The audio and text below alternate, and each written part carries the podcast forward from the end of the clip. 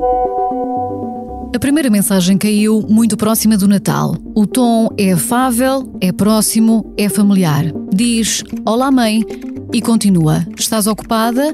Podes fazer-me um favor? Preciso fazer um pagamento importante hoje, mas estou sem acesso à aplicação neste telemóvel. Se eu lhe desse os dados, poderia fazê-lo por mim? Amanhã, assim que descobrir, faço-lhe a devolução. A mensagem, escrita assim, tal qual como acabei de ler, segue-se um IBAN e um pedido de 1.400 euros. A vítima pagou. Confessa que agora se sente ignorante, mas a verdade é que o gatilho foi simples, mas eficaz. Um Olá Mãe, enviado de um número de telemóvel desconhecido, já levou dezenas de pessoas a cair nesta burla.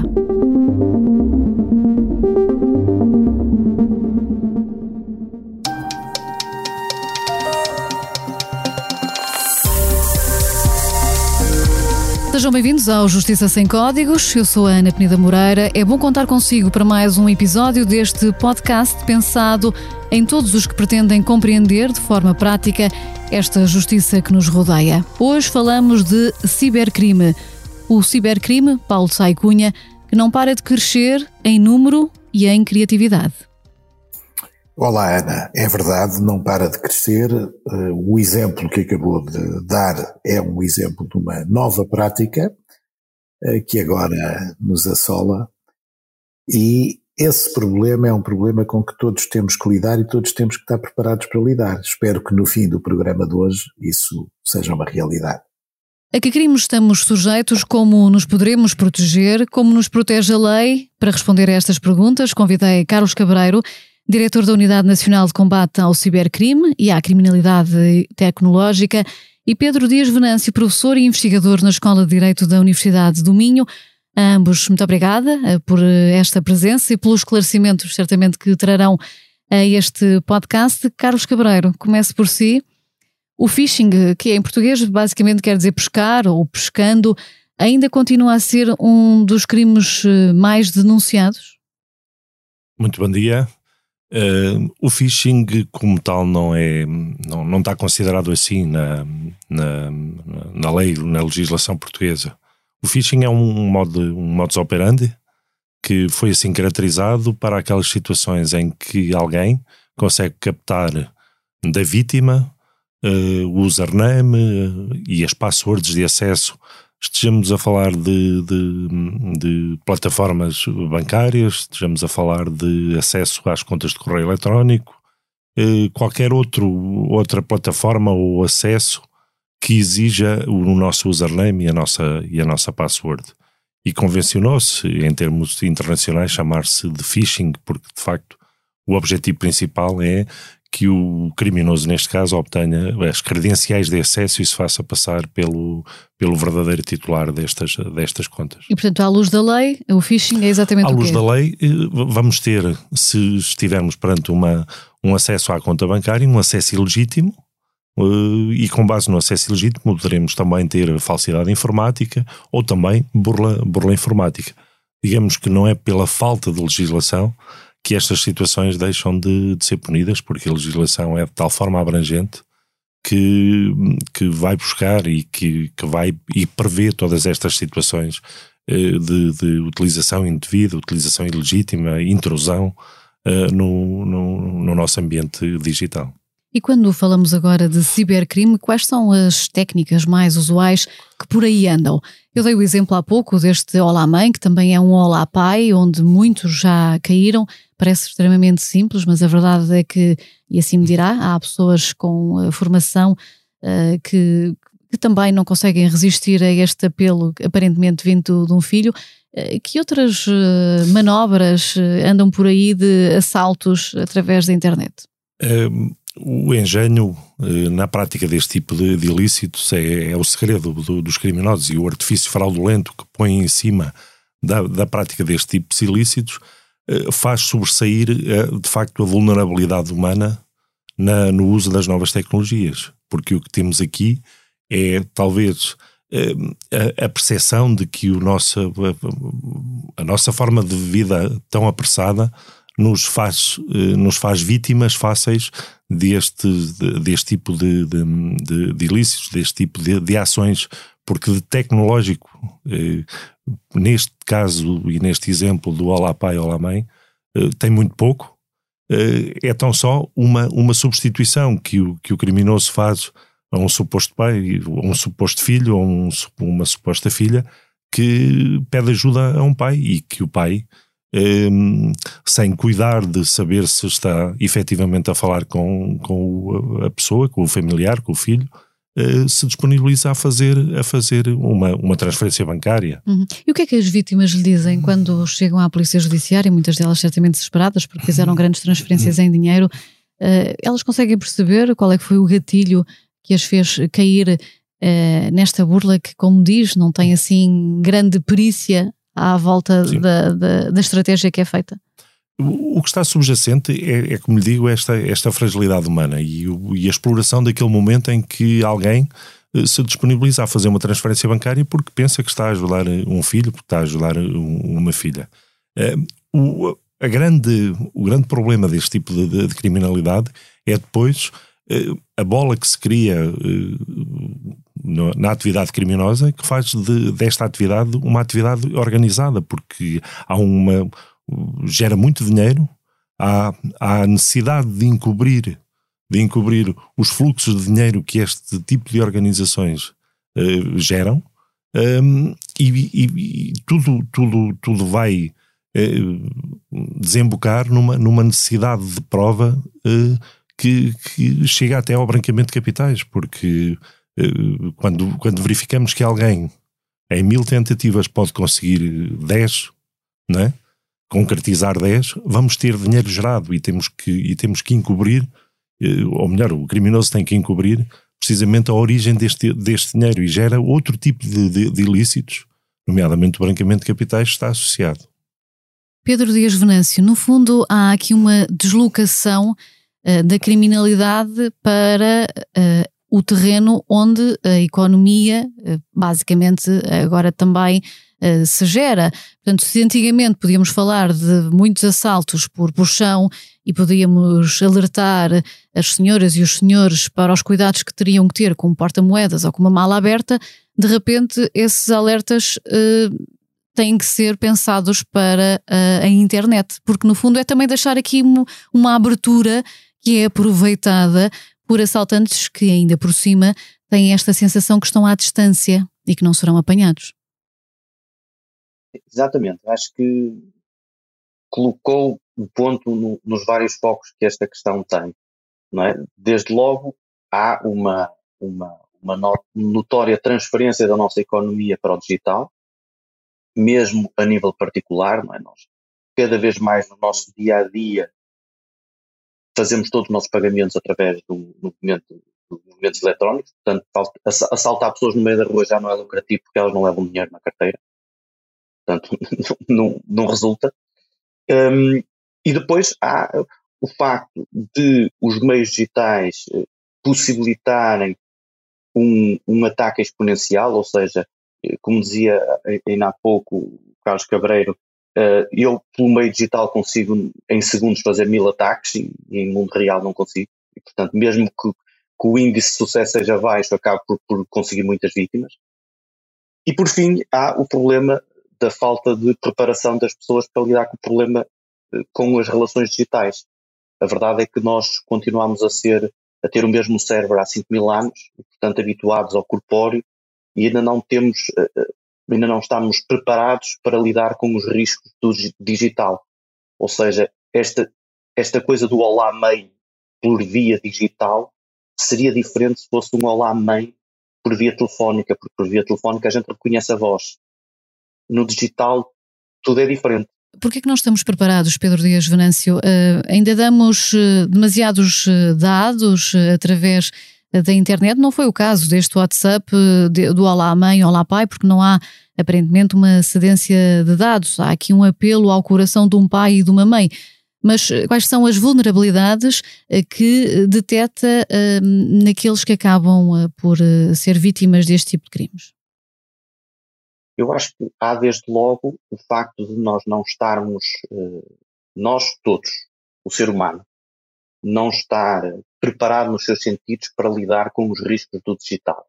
Ou seja, nós uh, temos, as pessoas dizem um segundo sentido, mas temos inconscientemente uma série de, de, de capacidade de avaliar o outro quando está presencialmente à nossa frente, se ele está a ser honesto, se não está a ser honesto, se não está a enganar, se não está a enganar. Portanto, nós percepcionamos o perigo quando o perigo é físico, quando o perigo é real. Mas no digital, as coisas não têm essa, essa, essa percepção. E por isso nós não estamos habituados a lidar. Portanto, se nos comportarmos no digital da mesma maneira como nos comportamos no mundo físico, ficamos muito mais expostos. Uma conversa no café acaba ali, mas uma conversa num chat fica gravada. É? Se eu mostro uma fotografia aos meus amigos no café, eles veem a fotografia e sim-se a isso. Mas uma fotografia que eu exponho na internet, eu não, sou, estou, não estou só a mostrar a fotografia, porque na fotografia digital está gravado quando é que ela foi tirada, a que horas é que ela foi tirada, localização, tudo. E, portanto, eu estou a expor muito mais dados do que aqueles que eu penso que estou a expor. É? Se eu mostro a fotografia, costumo dar este exemplo, uh, da minha filha, criança, a entrar no infantário, eu acho que só estou a mostrar a imagem de uma criança a entrar no infantário, mas eu no fundo estou a dizer a toda a internet, a minha filha entra, estuda nesta escola e entra a estas horas na escola. Porque essa informação está lá gravada.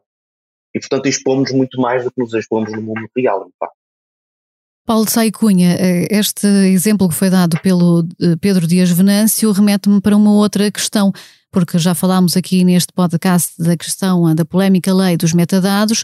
Portanto, basicamente, eh, as vítimas expõem a informação aos criminosos, informação essa que depois não pode ser usada contra os próprios. Bom, isso remete-nos para a questão da lei dos metadados e para a atual lacuna que existe na sequência da decisão recente do Tribunal Constitucional que declarou a inconstitucionalidade da anterior lei. Esse é um problema muitíssimo grave porque, de facto, tudo aquilo que é posto no mundo virtual, no mundo da internet, eh, tem uma camada ou várias camadas subterrâneas de informação acessíveis a criminosos que têm naturalmente todo, toda a experiência e todo o instrumental que lhes permite aceder a esses elementos ocultos e utilizá-los depois de forma uh, maléfica, digamos assim, e a maior parte das pessoas uh, não está devidamente sensibilizada para essa circunstância. Aquilo que o Pedro Dias Venâncio disse, uh, acabou de dizer é uma realidade. Postar uma fotografia não é só publicar a imagem é facultar o acesso a um conjunto de dados imenso que está por trás disso. Bom, e, e efetivamente há um esforço enorme que tem que ser feito em matéria da formação para a cibersegurança. Porventura será uma matéria a incluir em determinados currículos escolares, se calhar desde tenra idade, porque cada vez mais cedo as crianças começam a ter acesso a telemóveis, ter acesso a redes sociais, a, a, a exporem-se muitas vezes de forma ingênua e imprudente fora do controle dos pais. E portanto estes temas hoje fazem parte do nosso dia a dia e não podem ser ignorados. Portanto, enfim, eu julgo que se justificaria a nível da formação escolar e desde cedo se calhar desde os 10, 11, 12 anos, que as nossas crianças e os nossos jovens eh, adolescentes deviam começar a ter algumas noções de cibersegurança que são muito úteis para se protegerem a si próprios e para, enfim, viverem neste mundo novo digital. Carlos Cabreiro, quer dizer-nos eh, quais são eh, as, os principais erros que todos nós cometemos e que de alguma forma nos expõem a estas situações de perigo uh, no ciberespaço? Uh, sim. De facto, um, desde logo a confiança excessiva na, na tecnologia. A tecnologia é-nos oferecida como algo de, de, de, de extraordinário, de, inultrapassável, mas não vem com aquela camada de segurança de que de que necessitávamos, que era aquela percepção do perigo que a tecnologia também nos pode trazer. E daí concordar plenamente na, na necessidade de uma, de uma cultura de, de, segurança, da implementação de uma cultura de segurança. É verdade, todos os dias somos surpreendidos pela, pela, por novas tecnologias, por novas potencialidades, potencialidades essas que são muito mais bem exploradas pelos criminosos do que, do que pelos cidadãos, pelas vítimas, que, que não, não estão a desconfiar na, na, na tecnologia. Um, Quer dar-nos exemplos à exposição excessiva de dados, eh, de imagens?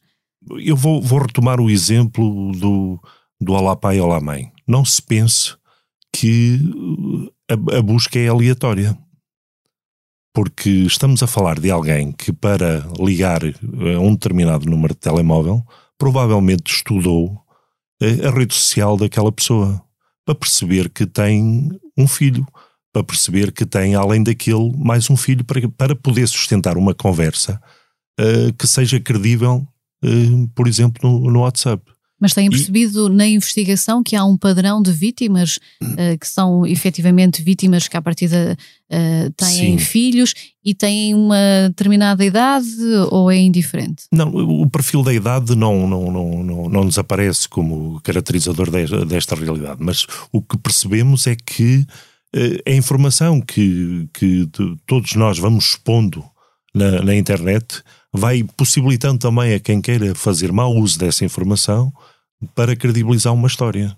E isso obriga-nos a ter as tais preocupações de, de, de, de segurança no, no, no digital um, e sempre com esta noção de que o que hoje a tecnologia nos dá, amanhã dará mais um pouco, porque, porque é isso que nos tem vindo a caracterizar uh, o, o mundo digital.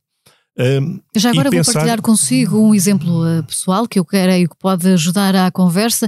Uh, dentro das minhas relações pessoais, já há alguns anos, numa conversa com uma pessoa que me contava que tem um escritório uh, de porta aberta, entrou um sujeito e disse: Olá, como estás? Mencionou o nome, há quanto tempo já não nos encontrávamos, conheci-te na guarda, como é que está o teu marido, disse o nome do marido. Eu estava a ouvir toda aquela conversa antes de saber qual era o final e a perceber que toda essa informação estava na internet. O nome do marido, o sítio onde tinha estudado uh, e o facto de existir filhos. E essa pessoa deu 50 euros a um desconhecido que achava que tinha conhecido algures, mas que nunca tinha visto.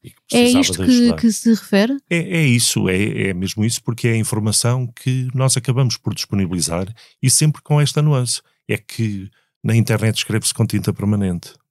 E a informação, por muito que haja um esforço das autoridades de retirar determinados conteúdos, determinadas fotos, determinadas, determinados textos, eh, pode ter sido alguns no, no mundo gravada e, e, e, estar disponível a qualquer momento.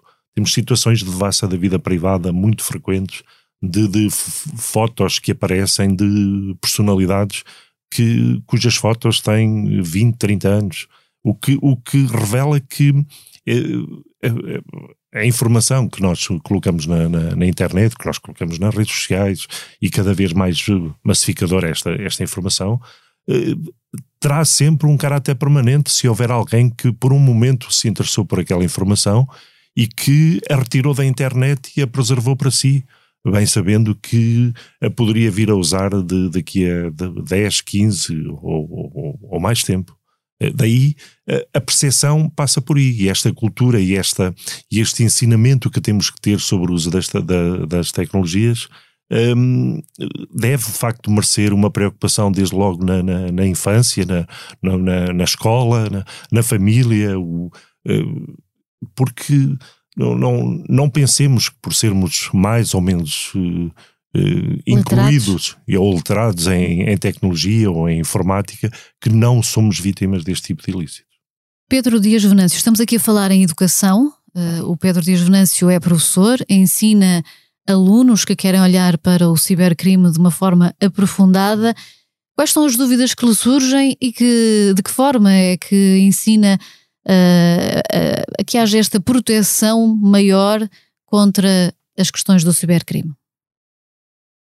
Bem, o cibercrime, tal como as outras áreas da, do direito digital, uh, pressupõe sempre uma, uma perspectiva tripartida sobre, sobre a questão.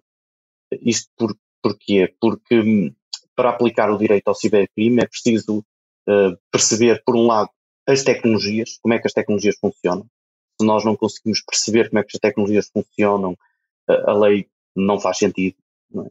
E por outro lado, é preciso perceber também como é que as pessoas se relacionam com a tecnologia, como é que uh, sociologicamente nós relacionamos com a tecnologia, porque senão é difícil perceber as questões de, do que é que é uma intencionalidade no mundo digital, o que é que é dolo no mundo digital, é diferente do, do, do, do aquilo que se passa no mundo físico.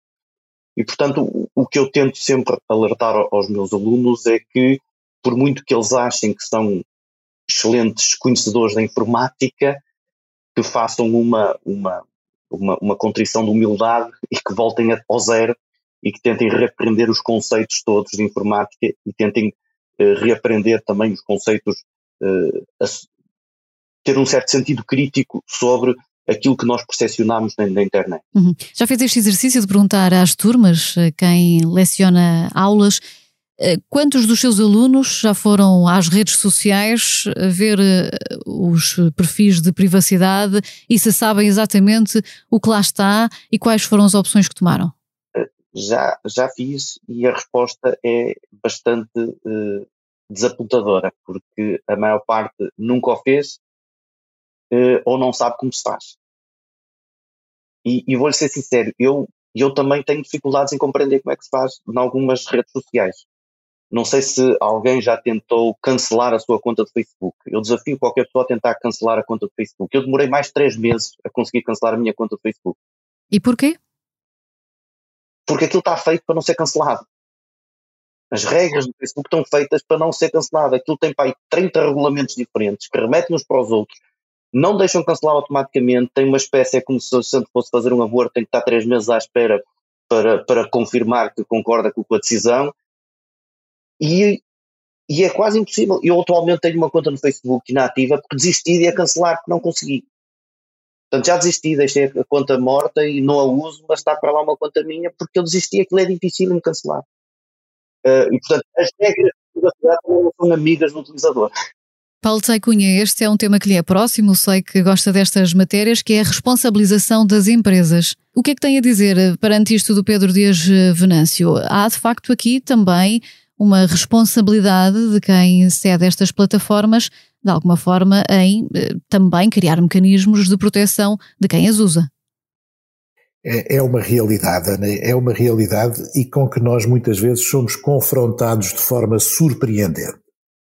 Bom, tem que haver mecanismos, e são mecanismos legais que ainda têm que ser aperfeiçoados e que pressupõem uma cooperação internacional entre os Estados. Tem que haver uma uniformização de normas de proteção aplicáveis a, a várias jurisdições, porque um dos grandes problemas que se coloca nesta matéria dos Facebooks, da Google, da Uber, etc., é a plurilocalização destas empresas que as tornam dificilmente alcançáveis. Quase que se diria que elas próprias também são virtuais e quando é preciso, desculpe uma expressão, agarrá-las, é difícil conseguir-se isso.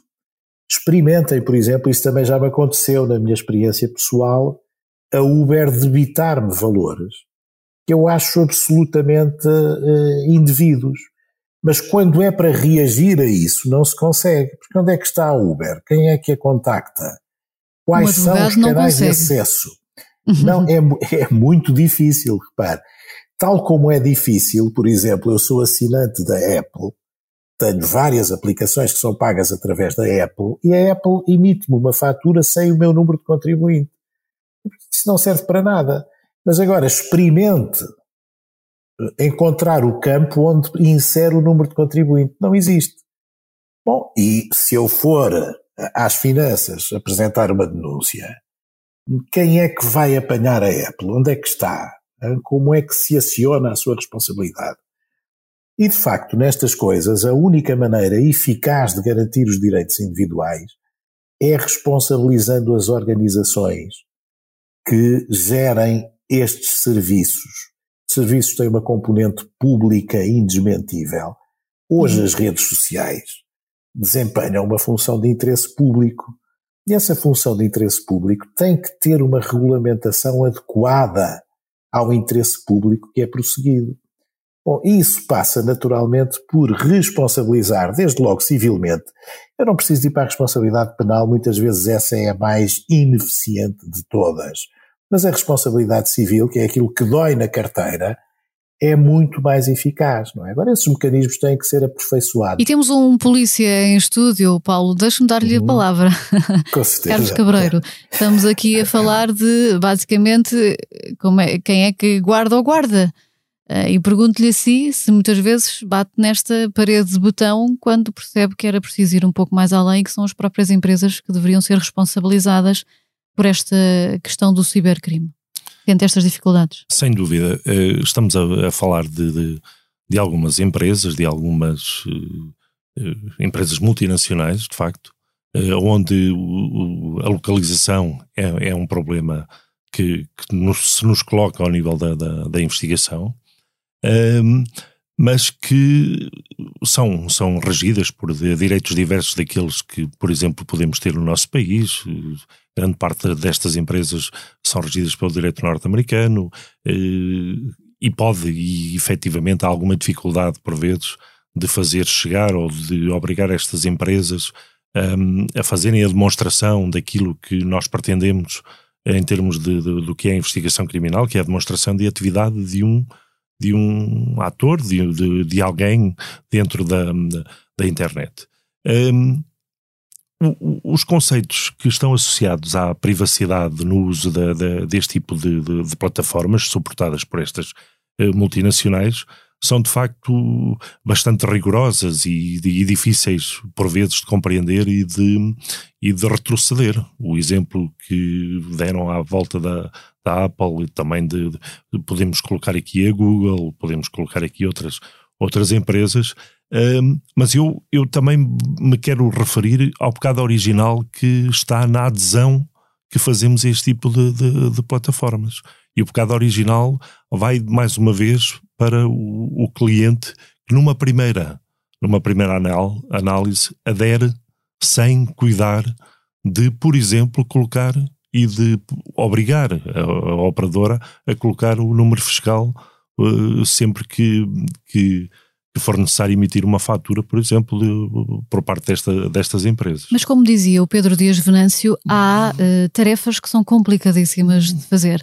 Ou porque de repente temos uh, 10, 20 parágrafos em letra miudinha, uh, porque é muito Sim. complicado perceber como é que se pode cancelar uma conta, porque não se sabe muito bem a diferença entre os termos que são usados de privacidade ou, ou, ou, gestão de perfil.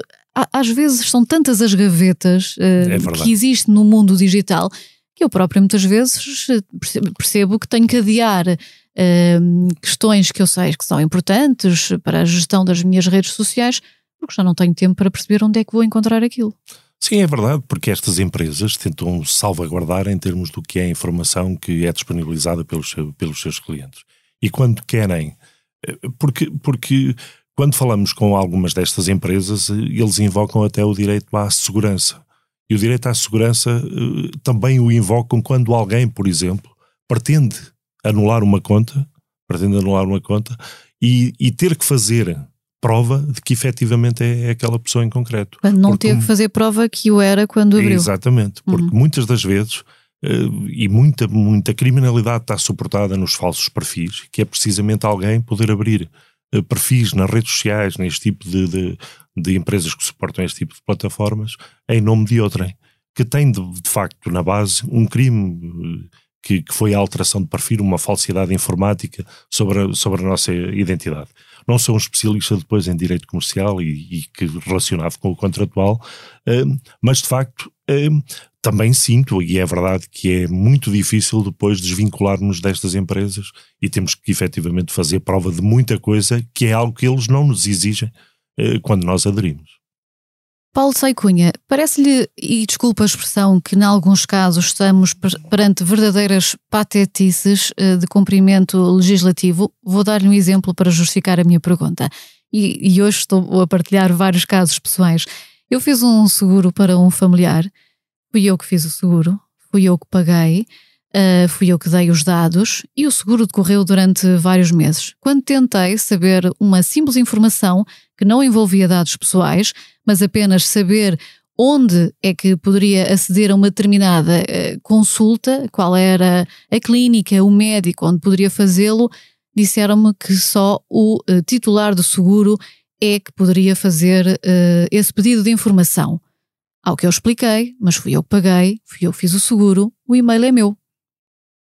Como é que se justifica este tipo depois de trancas na porta quando para pagar e para se ter mais um cliente a porta estava escancarada?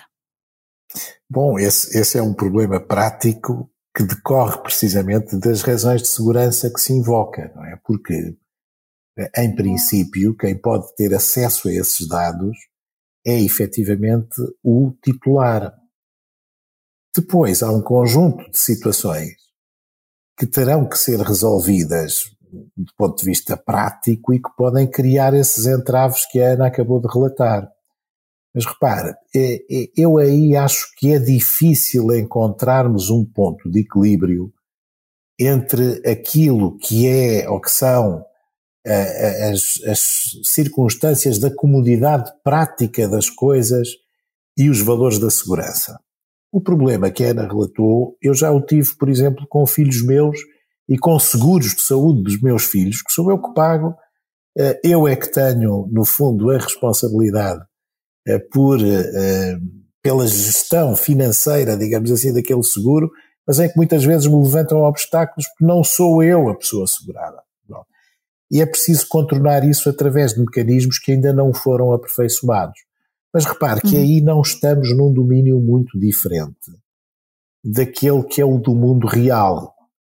Porque se o exemplo, no exemplo que a Ana dá, se aquilo que se tratasse fosse, por hipótese, vender um carro do seu familiar, tinha que ter uma procuração para esse efeito, para conseguir proceder à venda e depois proceder uh, a seguir à elaboração do registro destinado à venda do carro isso na formalização das relações jurídicas tem que haver padrões de segurança. Claro aqui a questão que, é que é, essa procuração também teria que existir para o comprar, não é? E portanto aqui a minha exposição era no sentido de se aceitar a não existência de um comprovativo legal e de, de identidade para umas coisas e depois exigir para outras. E era mais nesse outras. sentido. É, uhum. mas quer dizer, no acesso à informação, no exemplo que deu, parece-me de facto um bocadinho pateta. Se fosse, por exemplo, para receber uma indemnização a um valor, aí sim terá que haver algum cuidado. Eh, uhum. e esse é Deixa-me ouvir o Pedro Dias muito Venâncio uh, sobre essa, esta questão também. Porque uh, tem-se dedicado muito à questão da lei do cibercrime. Sente que é, é preciso ainda adaptar aquilo que são as regras a esta realidade que está em constante transformação?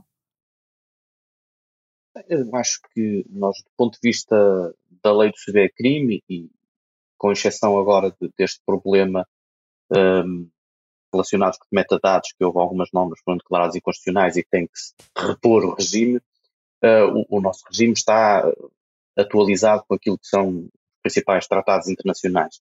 Aliás, eu aí, o que eu acho é que há leis a mais e não propriamente leis a menos. O legislador português acumula leis umas em cima das outras ao ponto de termos vários crimes a condenar a mesma coisa, o que penso eu que deve gerar alguma confusão aos próprios polícias a saber de que é que estão a acusar alguém quando, quando lhes aparece um crime praticado através da internet, face à quantidade de crimes que, que a nossa lei a, que, a, nossa lei prevê. Portanto, não, não, mas de qualquer maneira, e portanto acho que há alguns afinamentos que a nossa lei precisava de, de, fazer, de ser feita na nossa lei para a tornar mais harmoniosa. Mas o problema não está o principal problema não está na lei. Acho que, como temos referido antes, o principal problema está uh, na percepção do risco por parte da generalidade das entidades, uh, que ainda não está devidamente acautelado, e pela responsabilização das entidades coletivas que podem mitigar esse risco, que também ainda não está devidamente acautelado. Uhum. Pedro Dias Venâncio, creio que há alguns dias foi alvo de uma tentativa de burla. Quer contar? foi alvo de uma tentativa de burla que, na minha opinião, uh, uh, não, não fui o único, por isso é que sei que foi uma tentativa de burla, com alguma sofisticação e que, na minha opinião, dependeu da existência de conhecimentos uh, internos em organizações críticas. O que aconteceu foi o seguinte: em determinada, houve um dia qualquer em que, a meio da manhã, falhou a luz numa zona onde eu moro. Né?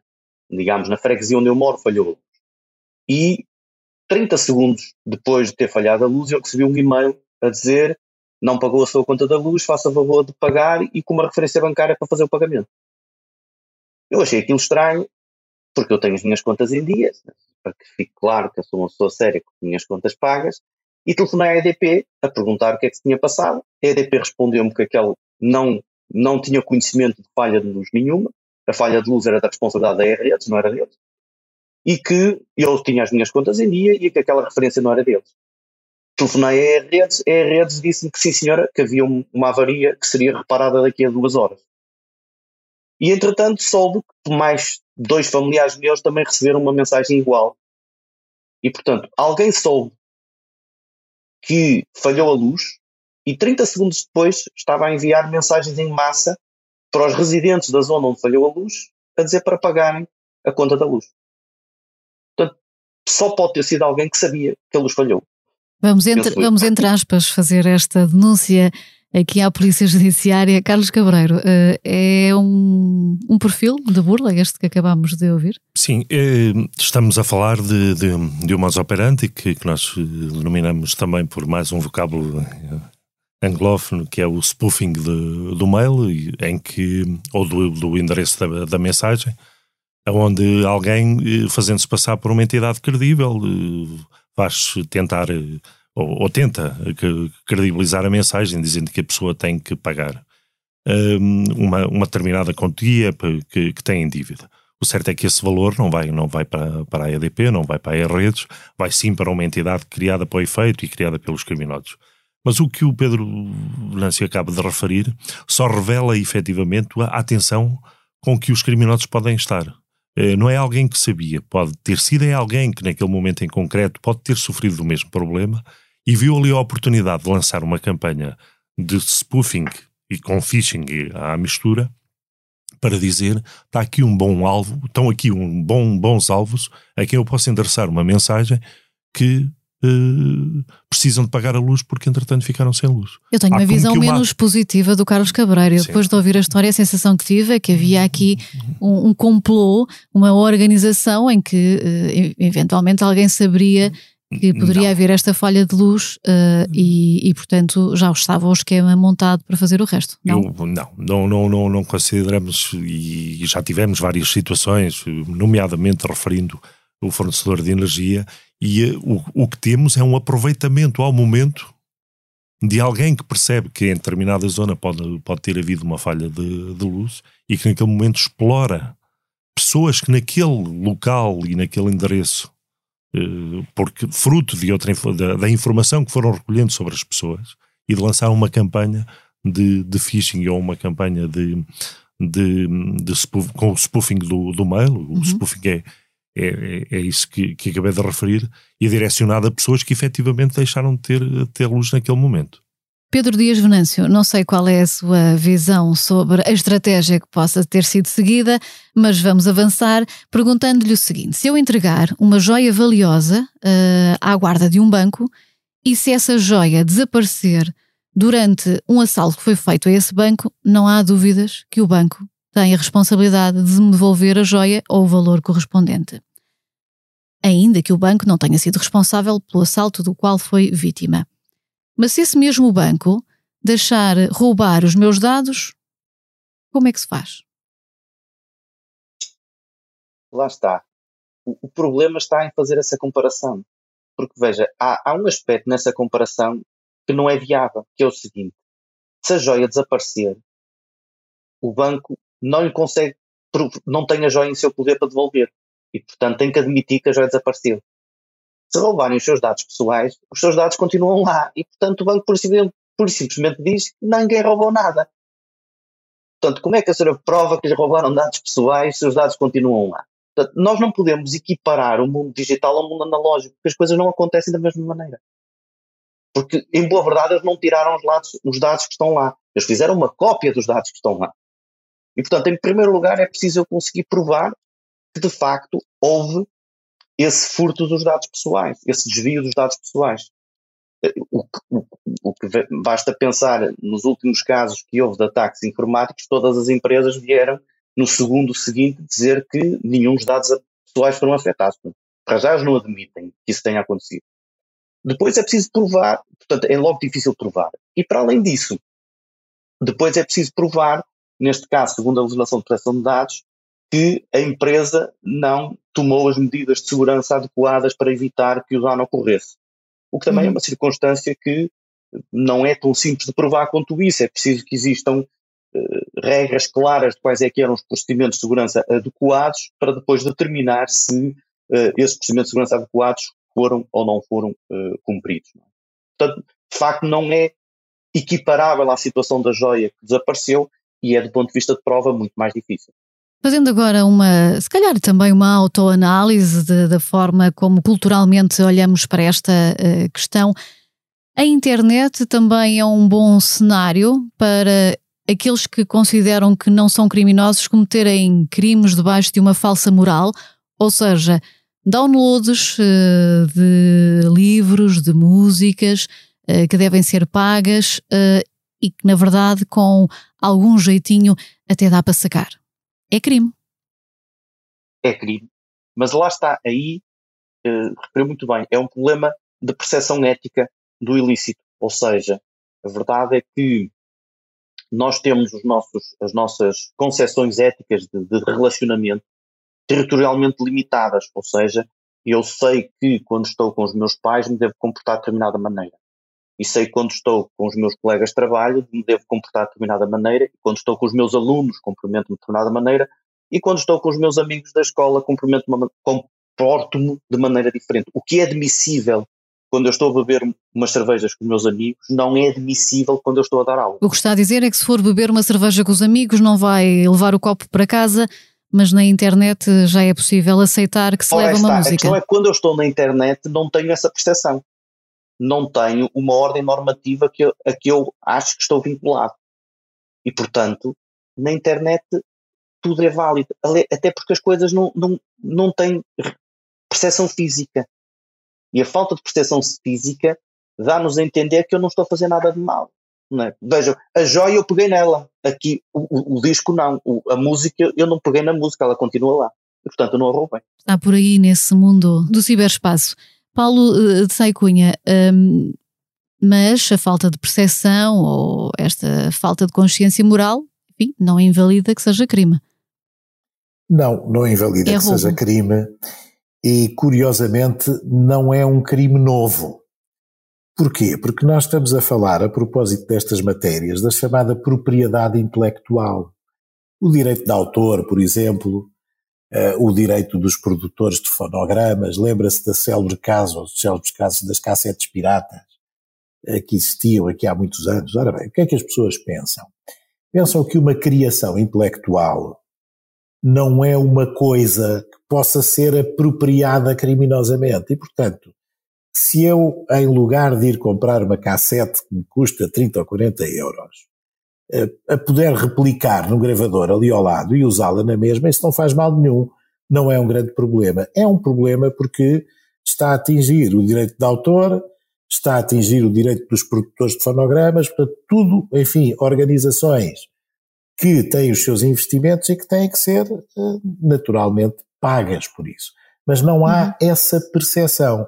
Aí é um bocadinho aquela situação de que a ocasião faz o ladrão, porque o, o, que de facto acontece na internet é que é extremamente fácil, extremamente fácil fazer estas apropriações ilícitas de conteúdos sem que muitas vezes exista a consciência da ilicitude desse facto. É mais uma questão de pedagogia que tem que, que ser melhorada. Pedagogia, Carlos Cabreiro, é com ela que vamos eh, terminar este podcast. Eu gostaria de lhe dar a palavra para deixar aqui alguns conselhos eh, para quem nos ouve, precisamente para que possamos eh, ter uma atitude mais preventiva naquilo que é o combate ao cibercrime. Muito obrigado por, por essa oportunidade. De facto, nós temos que nos. Quando falamos de, de cibercrime, de olhar ao espaço em que, nos, em que estamos. Estamos a falar do, do ciberespaço, estamos a falar de algo que ultrapassa fronteiras, algo que não é definível e não é de ninguém, é de todos, não é de um Estado X, de um Estado Y. Daí que a preocupação eh, tem que ir e, e, tem que ser ainda mais potenciadora de, de, da tal cultura de, de, segurança, de cibersegurança. E os conselhos que, que, se pode dar às pessoas nesta matéria têm duas, duas componentes, que é a componente humana, que é a percepção do risco, a, a, a assunção de, de, de, de, mecanismos de proteção que nós eh, já assumimos na vida do, do corpóreo, na vida real, não é? A vida, a vida digital também já é real, digamos assim, mas, eh, mas dizemos assim normalmente, eh, e ter essa percepção do risco quando estamos a falar do, do mundo digital, e depois pormos a tecnologia ao nosso, ao nosso dispor também quando falamos de, de segurança.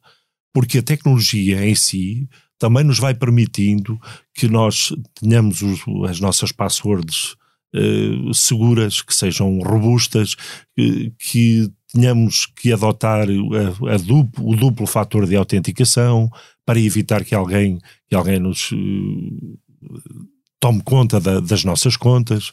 Uh, e o que é isto do duplo fator de autenticação? É, ao mesmo tempo que pomos uma password, receber um, um SMS, receber um token no telemóvel. É assim que, que as entidades bancárias, que outras entidades começam a, a, a segurar. E mesmo assim, o, o engenho do, do, do, criminoso tem vindo a provar, tem vindo a provar que uh, tudo é ultrapassável.